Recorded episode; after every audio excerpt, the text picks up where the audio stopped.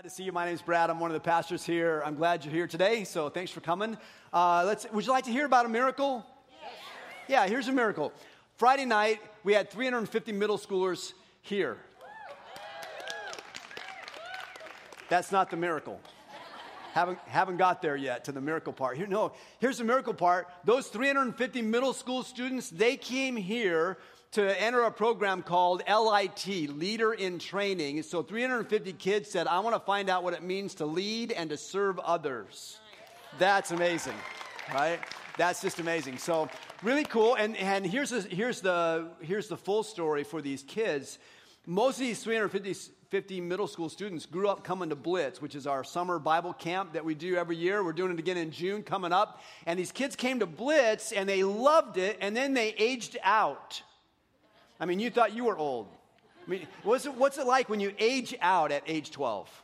It's like, we're sorry, you're old, you can't come anymore. You know, that's just weird. So they aged out, and then they were thinking, well, I really want to be involved in Blitz, and how do I do it? We say, well, we've got a program for you. If you want to serve others, if you want to serve the children that come to Blitz, you can come in and be a LIT leader in training, and we'll help you do that, and you'll be, you know, part of our crew, our, our leadership team for Blitz this summer. So it takes a thousand leaders to lead Blitz, and 350 of them this year will be junior hires. Yeah, that's amazing. That, that, I just think that's a miracle. You get 350 like middle schoolers to do anything good together at the same time. That's a miracle on multiple levels. So it's really good. And, uh, and so those kids grew up through Blitz. So Blitz is coming up. We got openings still in the morning. We have openings in the evening for Blitz. If you have children in your family who are not yet signed up, sign them up quick because it'll close up, it'll fill up.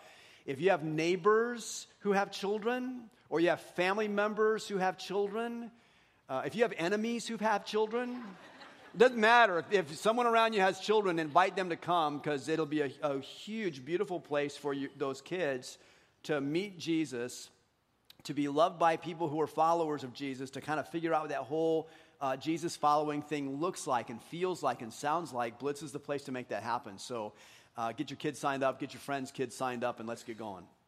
Good? Good. All right. So we're talking these days about the well-crafted life, and it's a, it's a life that Jesus calls every one of us into. He, he says, I want you to live a life that is abundant. I, want, I, I came to give you life, and you might have it abundantly, that, that it might be full and meaningful for you. And one of the ways we describe that is by saying it's a well-crafted life. So he wants us to grow in our, in our um, in our use of scripture and prayer and in generosity and in connection and in serving. So last weekend we gave you, we're talking about the, the, category of serving. Last weekend we gave you the service survey. If you were here, you remember we talked about, we said on, on your Connect card, tell us where you're serving at Lakeside Church currently. Like, are you serving in Kids Fest or MSM or Encounter or the guest services team? Wherever you're, tell us where you're serving at Lakeside. Tell us where you're serving out in our community because service is service, whether it's in the church or it's outside the church, it's still beautiful. So tell us where you're serving outside the church in the community, and then tell us approximately how many hours you give to those service opportunities every week. And so a lot of you wrote it down. Now, this is not a scientific sample because it was just last weekend's gathering, but here's the results from that. We, we uh, as a church, are serving in 123 different ministries and organizations here and around town. That's great. That's, that's, I don't know if that's a miracle, but that's a lot, right? And just for those people that we're serving, that are serving, we give over a thousand hours to the church and to the community every single week. Now imagine if you just if you just plucked out all those servers and we no longer serve, just imagine the hole we would leave in the community if we weren't doing those service roles. And that wasn't even the whole church. Some of you weren't with us last weekend, so you missed the service survey. So you can still do it. Take your Connect card, tell us where you serve at Lakeside, where you serve in the community, how many hours you serve. We'll just keep adding that up. Just not for any purpose except to say, look, God's doing something among us. And when we serve, something happens. When we serve, our life is transformed into a well crafted life, and the lives of others are, well, are, are transformed and changed. And maybe we lead them on in a journey toward uh, a well crafted life for themselves. So that's what we're up to. Really good stuff. We're all about serving. Uh, Pastor Sean is serving in Africa this week. And so if you missed him last weekend, this weekend he's in Africa. He's been in uh, Kenya. This is a picture with him and Mary Beth and a couple pastors there in Malawi. And uh, this weekend, right now, he's in Mozambique uh, serving with Roger and Lynn Schmidt, our missionaries there. So let's see. Oh, and this we have another picture to show you of Sean when he was teaching children. Sean doesn't teach children without things in his hands. So here's Pastor Sean doing the African version of Jenga or something. I'm making a spiritual point about it too, so that, that's something. And then, uh, so he's in Africa. Pray for him on his journey back. Josh Boland's up at our men's conference leading music, serving there uh, by leading music for the men that are off at the conference. So, some good stuff happening in the way of service these days. I want you to hear one more story about service before we look into scripture today. So, I got some friends here, Rick and Jane Miller. Why don't you welcome them up front, please? Rick and Jane.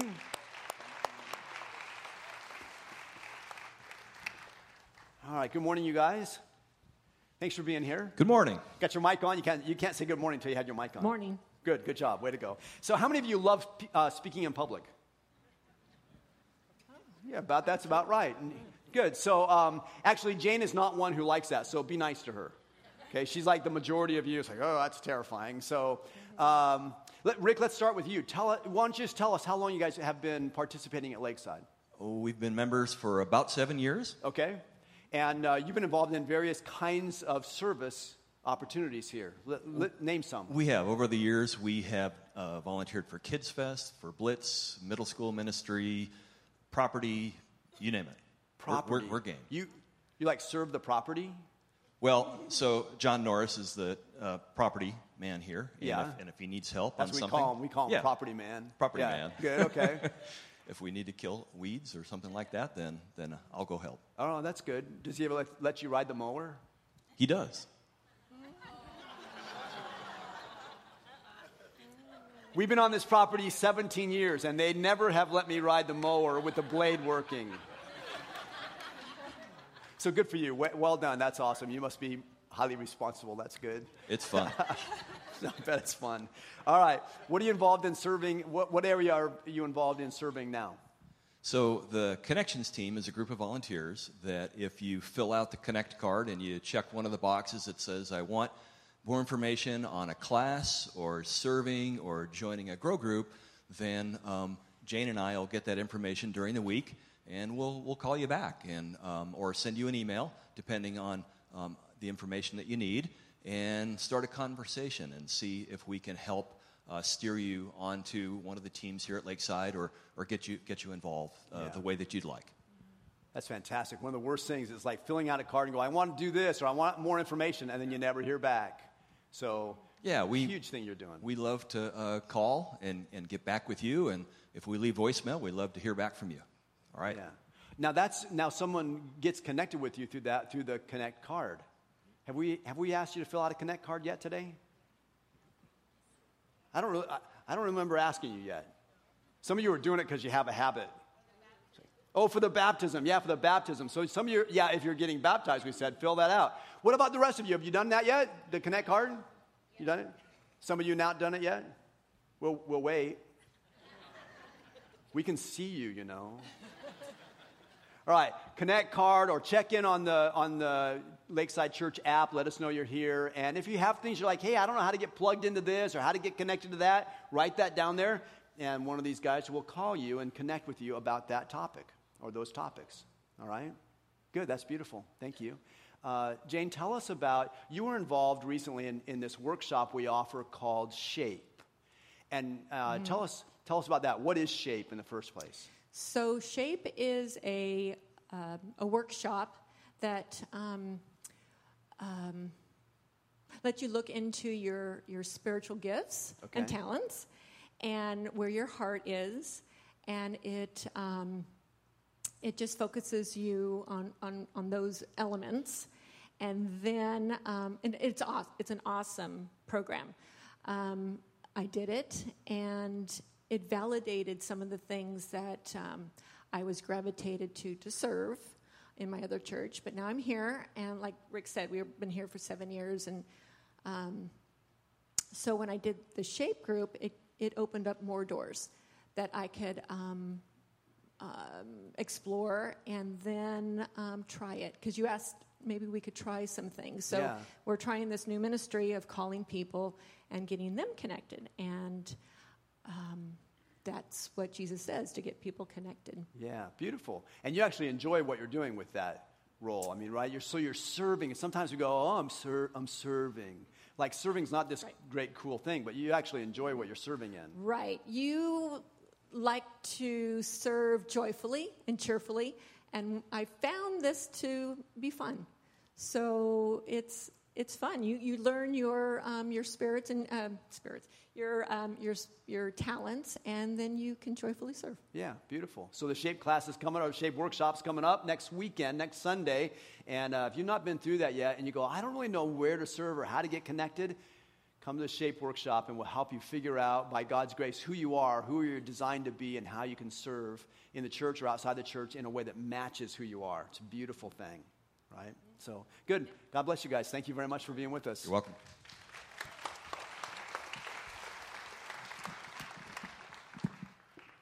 While we're thinking about that shape workshop and how you might serve, so we threw out last weekend, again, if you were here, you heard this, and maybe you've been thinking about it for the last week, or maybe you weren't with us last weekend, but we threw out uh, a service challenge.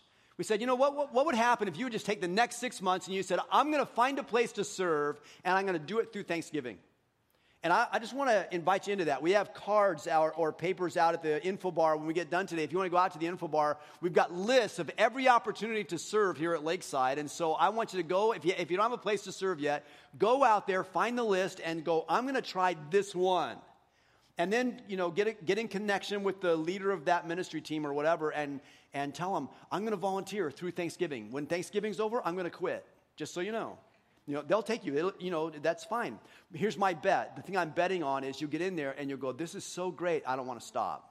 That's my, that's my bet. Now, it's possible you might get in and go, oh, this didn't fit me. Or maybe you come to shape next weekend and you go, oh, I, I learned something else. I should be involved over here. Fine, then get involved in that. But we want you to be involved serving in some area because a well crafted life is about serving. And I believe we never rise higher than when we serve. And I know I, we got some feedback last weekend.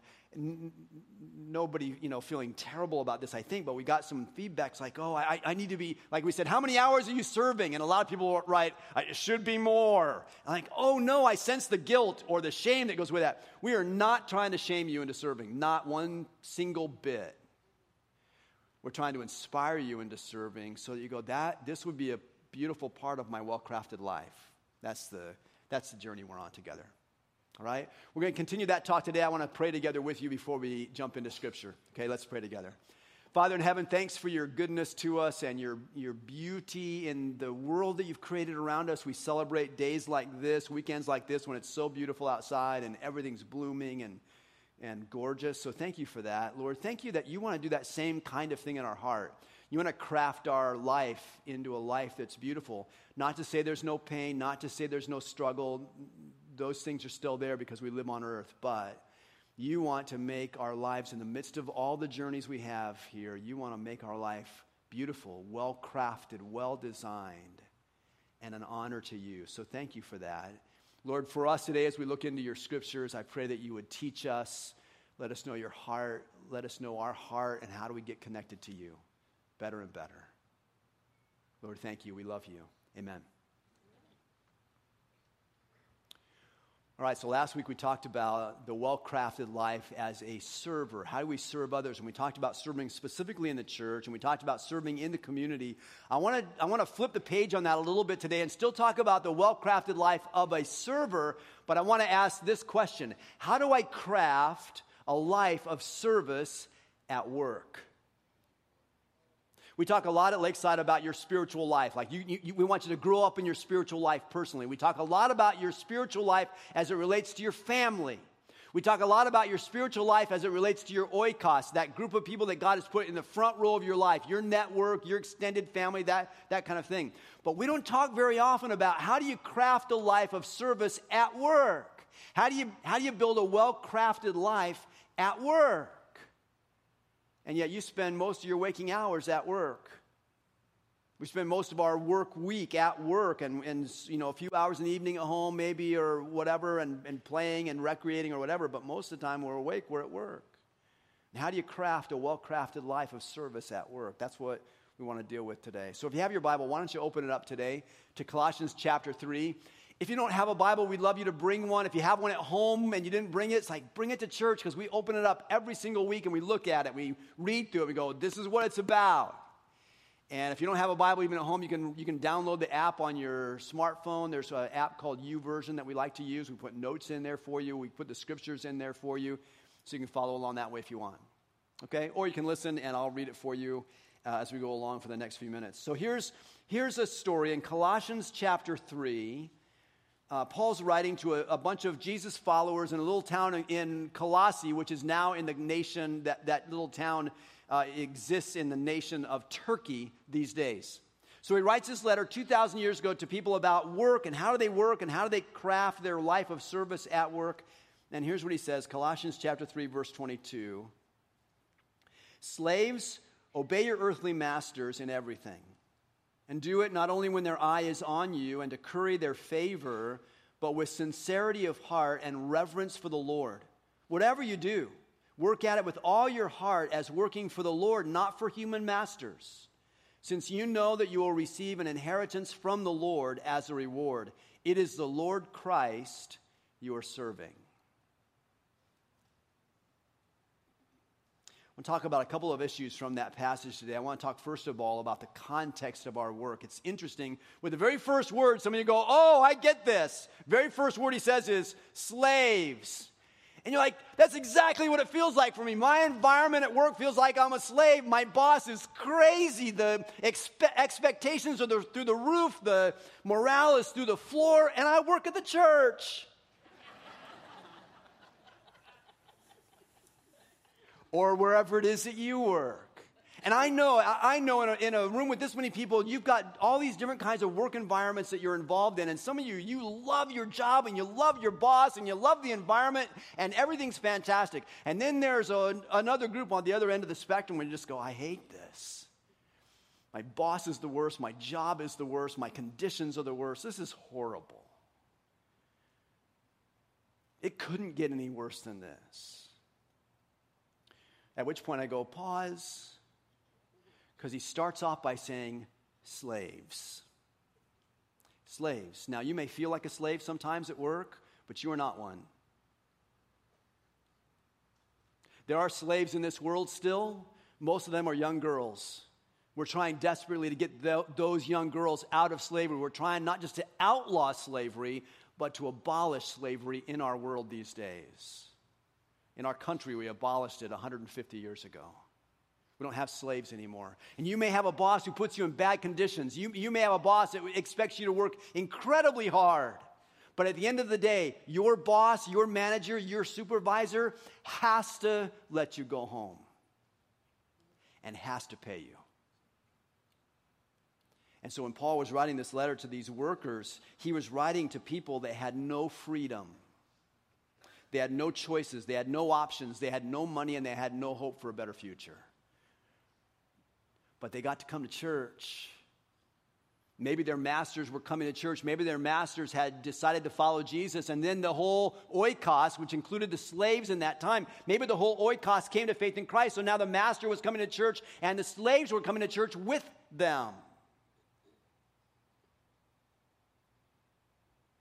And they were hearing this message from Paul, and he writes this letter, and he says, Hey, I know you don't have any hope in your life, but you have hope in Christ. And here's how I want you to work in your work environment. Here's how I want you to serve in your work environment. Slaves and masters, employ, employees and employers. We take the context that we're in and we put it back in the scripture and we go, how does it work for me in my work environment? Now, let's talk about the commitments of a Jesus following worker. If whatever the context is that you're in at work, it, it is what it is. Now let's take that context and go, now, what are the commitments of a Jesus following worker? If I'm a follower of Jesus and I'm a worker at a company or whatever, you know, or, you know, in the government or wherever it is I work, how do I become a, uh, how do I make commitments as a Jesus following worker and what would they look like? Let's look at what he says. Slaves, obey your earthly masters in everything. Let's stop with that. Slaves, obey. It's like, okay, if you're a slave, you have, pretty much have to obey. But here's the word that he uses when he describes that. The New Testament was written in Greek, and the word that Paul used for this word, obey, it was a compound Greek word. The first part of that word was hupa, which we, we get our word hyper from that. It literally means under. So he's saying something about being under, so it's hupa kuo. Akuo is the word from which we get our word acoustics. What are acoustics? Acoustics are the science and art of hearing. You can hear my voice today without me sh- shouting all the time, we, you know, sometime maybe, but you can hear my voice in the room today because we have done acoustic work. We've engaged in the science and art of hearing. And so we have someone back at the sound board today making sure that you can hear what I'm saying because I don't want to say all this stuff if you can't hear. I could, I could write it down and mail it in, but I, I want you to hear it. There's that, that's the acoustics of it. Hupakuo means to hear under, means to listen under. We translate it obey, but it really means hyper listening. When your children obey you, they are hyper listening. When they disobey you, they are not listening. They are not even hyper listening. They're just not listening. When you're at work and you don't obey what the boss says, what the manager says, you're not listening. And Paul says, I want you to hyper listen. I want you to listen under. I want you to listen for the words that are under what's being said. I want you to be sensitive to what, what, the, what the supervisor needs from you, not just what he asks from you or what she asks from you. I want you to hyper listen.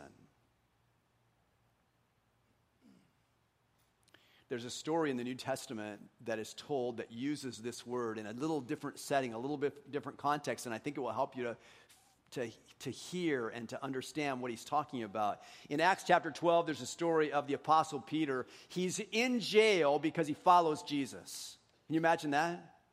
I mean, we, we talk about where our country is and where our culture is, and, and being a follower of Jesus isn't really as popular as it was, once was, and maybe not even as well accepted as it once was.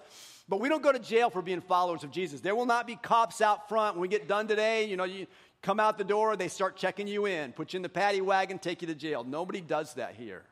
It happens in places around the world, but it doesn't yet happen here. But it happened for Peter. For no other reason but that he loved Jesus, he went to jail. And he spent several nights, days and nights in jail. And the Jesus' followers um, around him and in that city, they were praying for Peter. And every night when they were done with work, they'd gather together in someone's home and they would pray for all kinds of things, but they would pray for Peter.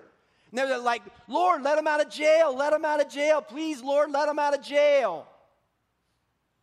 One of the prayer meetings where they were, ha- one of the homes where they having these prayer meetings was a home of a woman named Mary. Her son's name was Mark. He would later write the gospel according to Mark. And in his parents' house, they were having this prayer meeting, and one of their prayers was, Lord, please let Peter go. Let him out. The night before Peter's trial, he's sleeping. He is chained to two guards, one on either side. He's got chains on both wrists, chained to two guards. At the inside gate, there's another guard. At the outside gate, there's another guard. He is chained in, in jail. And his trial is tomorrow, and he's sleeping between these guards. And in the middle of the night, an angel comes and smacks him on the shoulder and goes, Hey, Pete, wake up!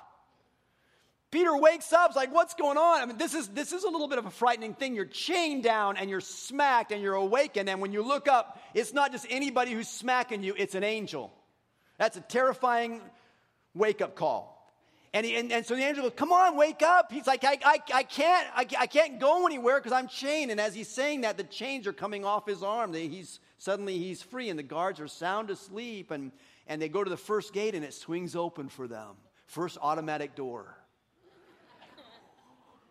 and they go through and they get to the second gate and, and it opens and they get out and now they're on the street. And as soon as they're free on the street, the angel leaves them. Phew. Which, you know, would make you stop and think about what's going on. And you don't have time for that because now you're free and you don't know what's going to happen. You don't know if the guards are going to come running out the, the jail to, to arrest you again. So Peter decides, I've got to go to one of the homes where they're having prayer meetings tonight. And so he makes his way to the city and he finally arrives at the home of this woman named Mary and he knocks on the door and a servant girl named Rhoda comes to the door and she goes, Who is it? And they're all terrified because they're all afraid they're going to go to jail. She goes, Who is it? Peter says, It's the Apostle Pete, which I'm sure is how he spoke to them in, those, I don't know. It's Peter. And Rhoda gets so excited. She goes back in the prayer meeting. She says, Peter's at the door. They're praying that Peter would be released. They go, No, he's not. Which is always weird that we pray for things and when they happen, we go, oh, I don't think that really happened. So weird. They go, No, he's not. She goes, Yeah, he is. They go, Well, then why didn't you let him in? She goes, Oh, I forgot. She runs back out to the door and she lets him in. And the word that it used when she opened the door is the word hupakuo. I mean, she answered the door. That's how they translate it. She answered the door. It's the word obey, it's the word to hyper listen. But if you're, if you're not doing something with what you heard, you're not hyper listening. She heard the knock on the door. She heard Peter's voice outside the door, but she never opened the door until she went back. And then she answered the door. Here's the first commitment of a Jesus following worker I will be the worker who answers the door. I will be the one who hyper listens. I will be the one who hears underneath. I will not just listen for what you asked me to do, or I will not just listen for what you told me to do. I will hyper listen for what you need me to do. I will be the worker who answers the door. Is that you? That's the commitment of a Jesus following worker. Now, the story goes on. Paul's not done speaking to us about the way we serve and the way we work. He says, Slaves, obey your earthly masters in everything, and do it not only when their eye is on you and to curry their favor.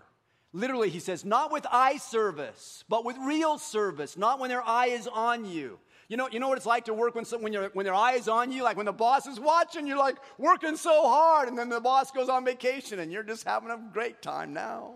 That, not that you would do that, but you know what I'm talking about.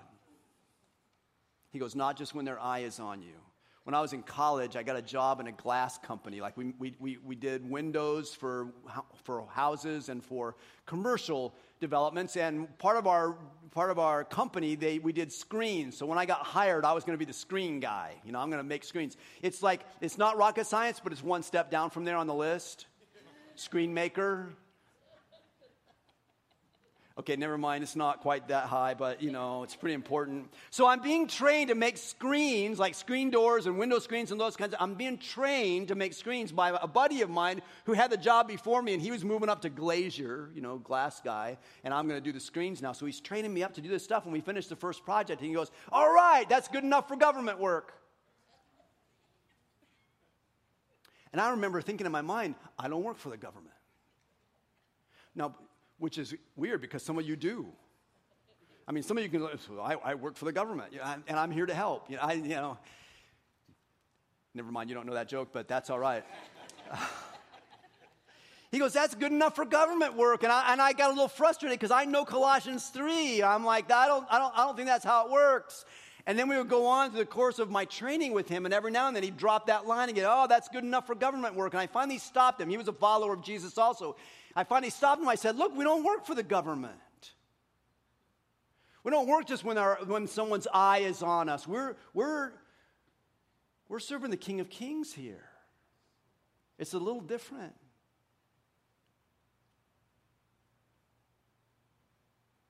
Wherever you work, he says, I want you to, I want you to serve them not just when their eye is on you.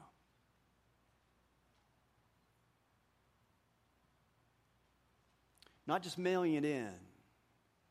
He says, but I want you to serve with sincerity of heart. Sincere is a Latin word. It, it, there's a story that says it comes from two words uh, sin, which means without in that case, and cere, which means wax. So there's a story that's told. In fact, Dan Brown wrote about this in his book, Angels and Demons. You know Dan Brown from like the Da Vinci Code and, and the book Angels and Demons. It was a book, Angels and Demons, where he describes some of the churches in Rome that sort of inspired my sabbatical trip a few years ago when Donna and I went to Italy and looked around, and our whole trip was designed around sacred architecture. And some of the things that, that Dan Brown wrote about like inspired me to go check these things out. It's so amazing. But in his story, Angels and Demons, he tells a story about how they built these ancient cathedrals and how, how hard they were to build and how they manufactured them. And they would build these, these uh, huge marble columns to hold the roofs up. I don't know if you ever stopped to think about how those marble columns got, got moved. How do you move something like that? And so it turns out those columns aren't just, aren't just carved out of the quarry like one whole solid car- column. They're, they're, they're carved out in discs. So there's, so, you know, a, a disc this size maybe and, and uh, however big around. And then they would take that disc of marble, they'd polish it all up, get it all ready, and then they would roll it to the job site. That's how they got it there. They, then they'd, they'd pile up some dirt and then they'd roll the next one on top of that, fit it on top of that, and make it all smooth and beautiful. Now, sometimes it turns out some of the, some of the stone cutters at the quarry weren't all that scrupulous. They, weren't, they didn't have all that much integrity. Sometimes they'd have a beautiful piece of marble. They had to get it all ready for the disc to be able to put into this column. And sometimes they'd find when they were just about ready, they had, they had a crack in it. They found out that they could melt wax and drip it down in that crack, and it would kind of fill up, and then they could polish it off, and you'd have a, you'd have a, a column piece. It was, it was pretty good, but it had wax in it. Now, wax is okay if you're going to burn a candle, but if you want to hold up a granite roof, wax in the column is not all that cool. And so the architects began to get wise to this, and so then they would, they would when they ordered their, their marble columns, the disc to make the columns, when they ordered those, they would begin to order them uh, marble without wax. So they'd have a really solid, strong column. Isn't that a great picture? Without wax? What if we were to serve without wax? What if we were to serve at work without wax? Now, time out. Full disclosure, I found out that that story that I've heard told a lot, I found out that that story has no historic basis. They didn't, guys weren't, they weren't pouring wax inside of a marble column, you know, and faking it. They weren't, because you know what would happen? You'd have collapsed buildings all over Rome. Or I'm like, that's so disappointing because it's a story about sincerity and it's insincere.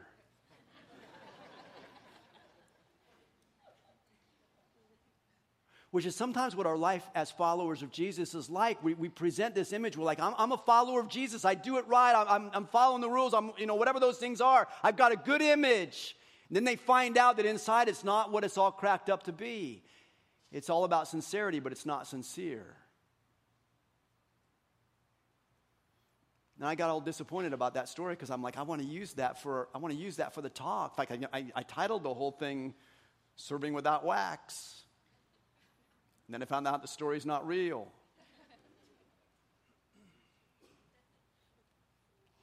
Still a good story. I mean, still, wouldn't that be an amazing commitment for us if commitment number two said, as a follower of Jesus, I will serve without wax? I will be unmixed, unadulterated, unaltered, pure. That's what the word sincere means pure.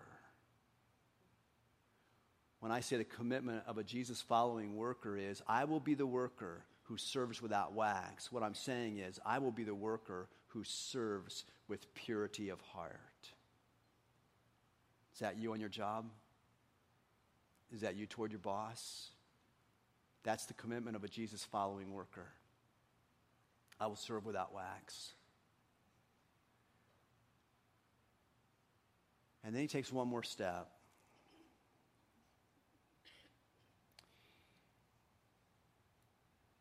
He says, I want you to serve, I want you to obey, I want you to hyper listen, not only when their eye is on you and to curry their favor, but with sincerity of heart and reverence for the Lord. I want you to do your job with reverence for the Lord. I want you to think about who God is, who the Lord is, and I want you to work them with all your heart,